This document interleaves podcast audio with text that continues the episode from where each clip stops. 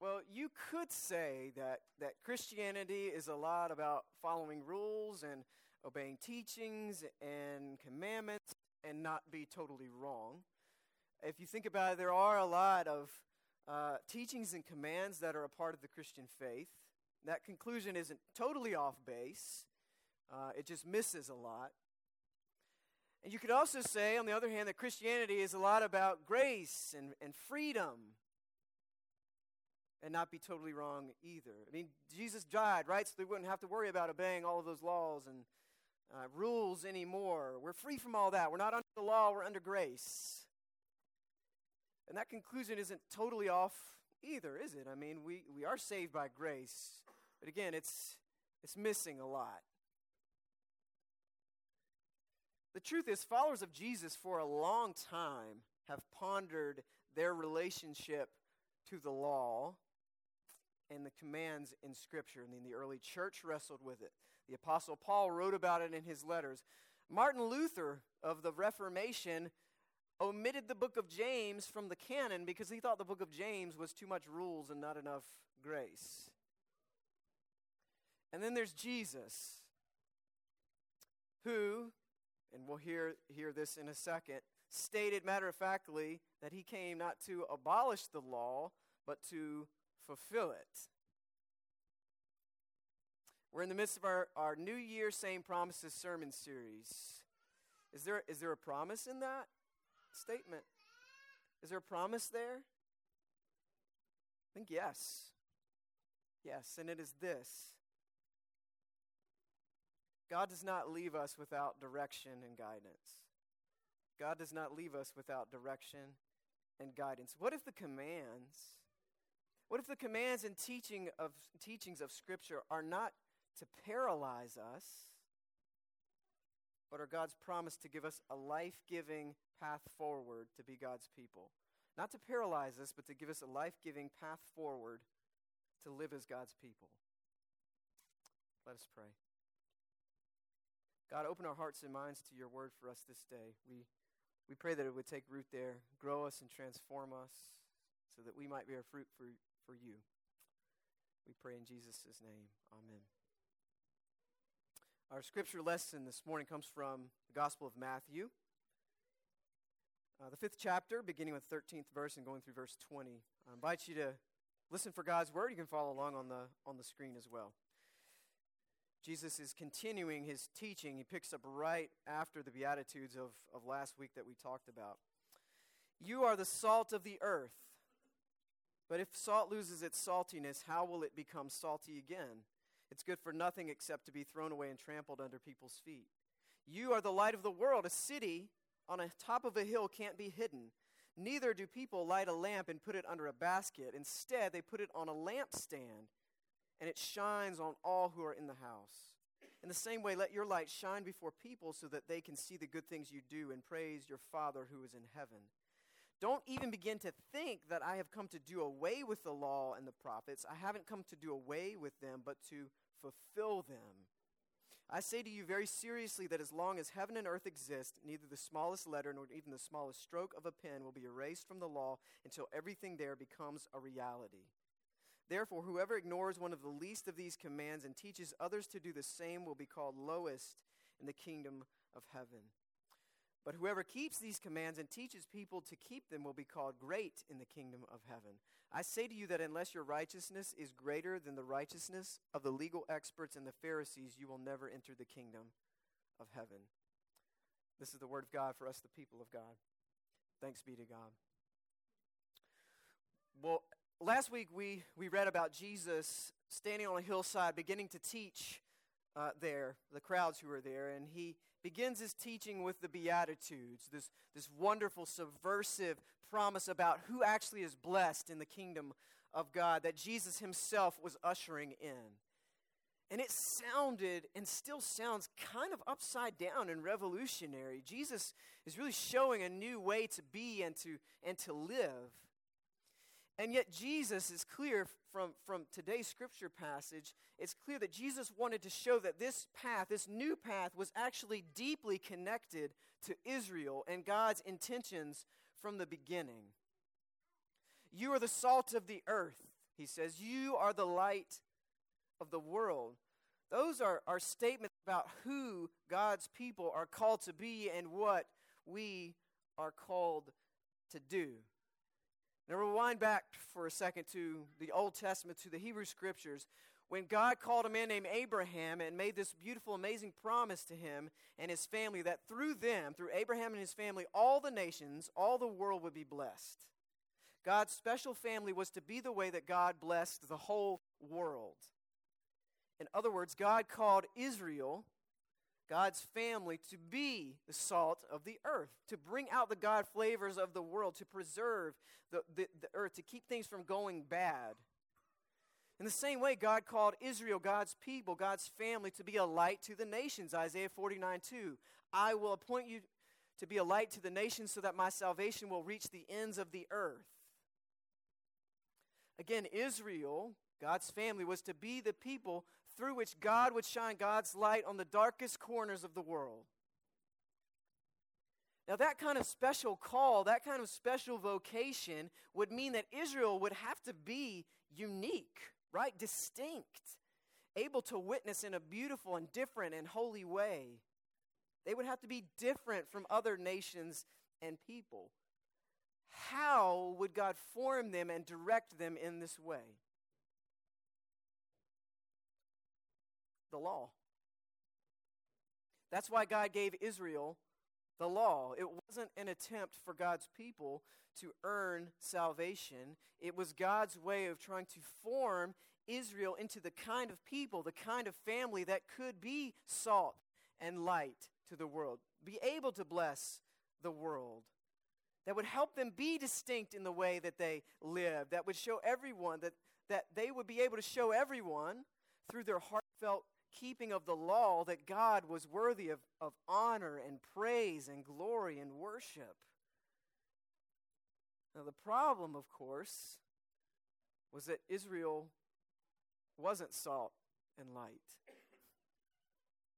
Israel was behaving pretty much like everybody else. The salt had lost its distinctive taste. The people supposed to be bearing the light became a part of the darkness themselves. And then to make matters worse, the supposed experts in the law became so consumed with every minute detail of the law and preserving their own power and policing it that they forgot the heart intent of it in the first place and what it was supposed to be doing. Fast forward now back to Jesus. Here comes God in the flesh, the Jewish man coming out of this family of Israel once again calling God's people to be salt and light. Here comes Jesus saying that God's kingdom has come, I'm bringing it in, and as citizens of this new kind of kingdom, once again, we're called to live in a way that points to God's glory and God's ways.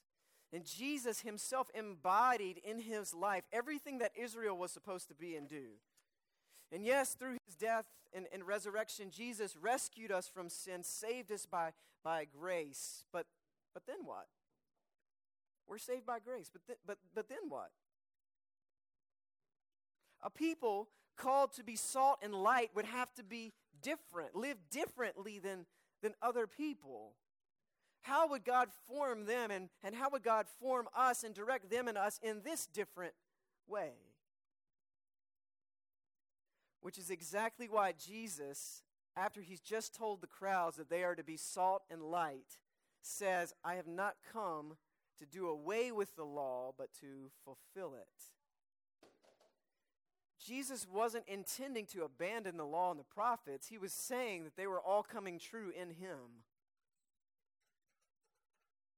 He was making the connection between who we as God's people saved by grace are supposed to be and do, and how God intends to direct that path, shape our life together so that we can be and do that.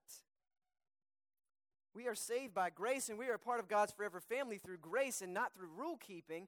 But how do we now live in response? The good thing is, God doesn't leave us without direction. God doesn't leave us without direction. We're not left to figure it out on our own. We don't, we don't just ignore or forget about the mandates or teachings in Scripture. When Jesus says that he came not to abolish the law but to fulfill it, he's promising us a path forward. He's reminding us that God still intends to form us into the kind of people who can bless the world, people who can be salt and light. We have the, the law of the Hebrew scriptures. We have it as it was fulfilled in the life and teaching of Jesus. We, we have Jesus' own commands. We have the convicting words of the prophets. It's all calling us back to the, to the ways of God. And friends, they're not meant to paralyze us. They're not meant to make us paranoid about pleasing God. Not God's way of having a list and checking it twice to find out who's naughty or nice.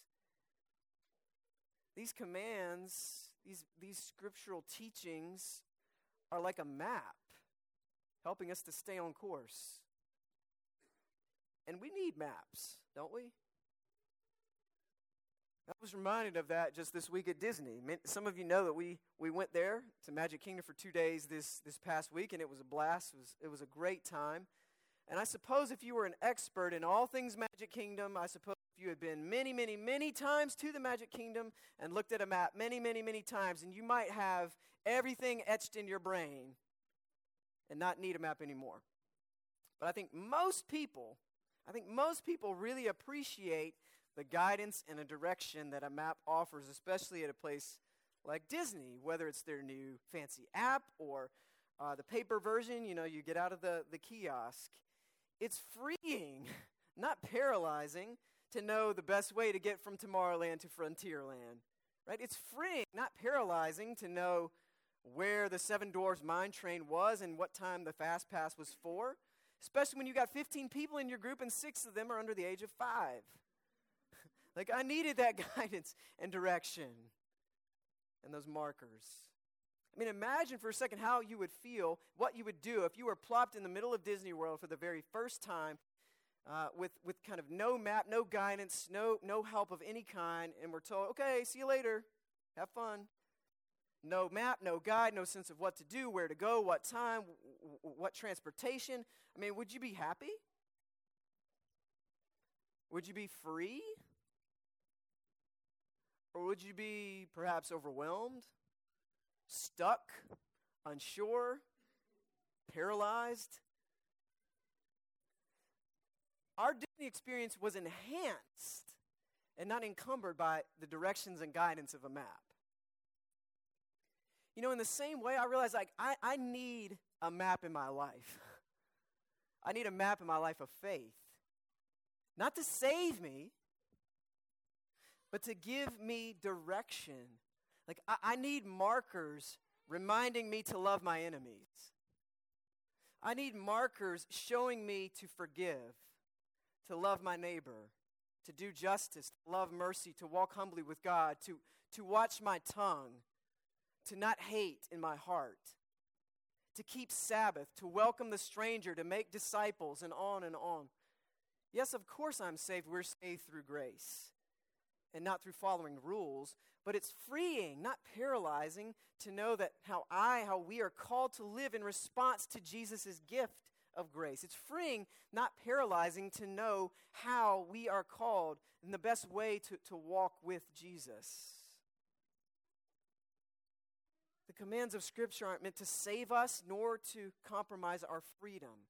They aren't designed to make us miserable. They are God's promise to give us direction and guidance and to shape us and form us into the people who are our salt and light. To make sure that we're actually salty, that we're actually bright enough to be seen. And we should be grateful, friends, for that map. We should be grateful for that map. We should be profoundly thankful that God tells us, God shows us the best way to live, and doesn't just plop us down in the middle of life and say, okay, do whatever. But we can see this tension between the law, the, the teaching, the commands of Scripture as paralyzing, or the, the law is shaping a kind of people in their interaction that Jesus has with the Pharisees, the supposed legal experts. You remember that time when Jesus healed someone on the Sabbath? Oh boy. And the Pharisees flip out and they come at Jesus with the law, ready to, to use it as ammo. Jesus, your law says you're not supposed to work on Sundays. You just healed that man. You aren't supposed to do work on the Sabbath, and we're trying to follow the law, and, and you're breaking it. And they're so concerned with, with, with breaking the single law that they fail to become the kind of people that God actually wants them to, to be with the law of, of love written on their hearts. But remember, Jesus said, I came to fulfill the law. And the Sabbath was there in the first place, by the way, to, to mark God's delighting in God's creation and also to mark God delivering God's people from bondage in Egypt. So Jesus healing on the Sabbath was actually honoring the Sabbath in a much deeper way. And God wants the kind of people that would heal someone on the Sabbath more than people who are checking off rules like, like it's a list. That's why Jesus says, Your righteousness must exceed that of the Pharisees. The first kind of people are salt and light, the second, not so much. If we are so consumed with every dot and tittle of the commands of Scripture that we become paranoid about keeping them, if we, if we think we have to do something in order for, for God to love us or to protect God, if we think that if we don't do something, we're on the naughty list, then yes, the law, the teachings are incredibly paralyzing. But if we see them as God's promise to direct us, to guide us, and form us in our living response to grace, well, then, if, we see them as shaping the character of the church, if we see them as showing us how to live in the kingdom of God, then we might actually find incredible joy and, and peace and freedom and purpose in leaning into them. The psalmist says, Happy are those who delight in the law of the Lord. Happy, not miserable. Happy are those who delight in the law of the Lord. C.S. Lewis said, and I've hung on to this quote a lot in thinking, in my own journey, and thinking about um, the context of following Jesus and rules and commandments and what does it all mean. C.S. Lewis said, We might think God simply wanted obedience to a set of rules, whereas God really wants people of a particular sort. We might think God wanted simply obedience to a set of rules, whereas God really wants people of a particular sort. Just think about that for a second. People of a particular sort. God wants people of a particular sort. Salt and light. Jesus does free us from the burden uh, of the law and all its demands, but the, the rules and ethics of Scripture, what we might think of as the law, actually do guide us and help us become certain kinds of people and a certain kind of people collectively. And that's ultimately what God is interested in. That's why Jesus says, I've come to fulfill the law. And then proceeds to offer us all kinds of, of teachings and commands that show us how to live. And that's why we need to seek to lean into, to live into, and, and to obey the mandates, the teachings from Scripture, even the Old Testament, especially the ones echoed in the life and ministry of Jesus because they help to shape us into a particular and a peculiar kind of people. People who are salt and light. They are God's promise of direction and guidance, helping the salt stay salty and the light stay lighty, bright. so, friends, a, a religion of commands and laws versus grace and freedom kind of sets up a false tug of war. We are saved by grace. Thanks be to God. Yes, but then what? What's next? How do we live in response?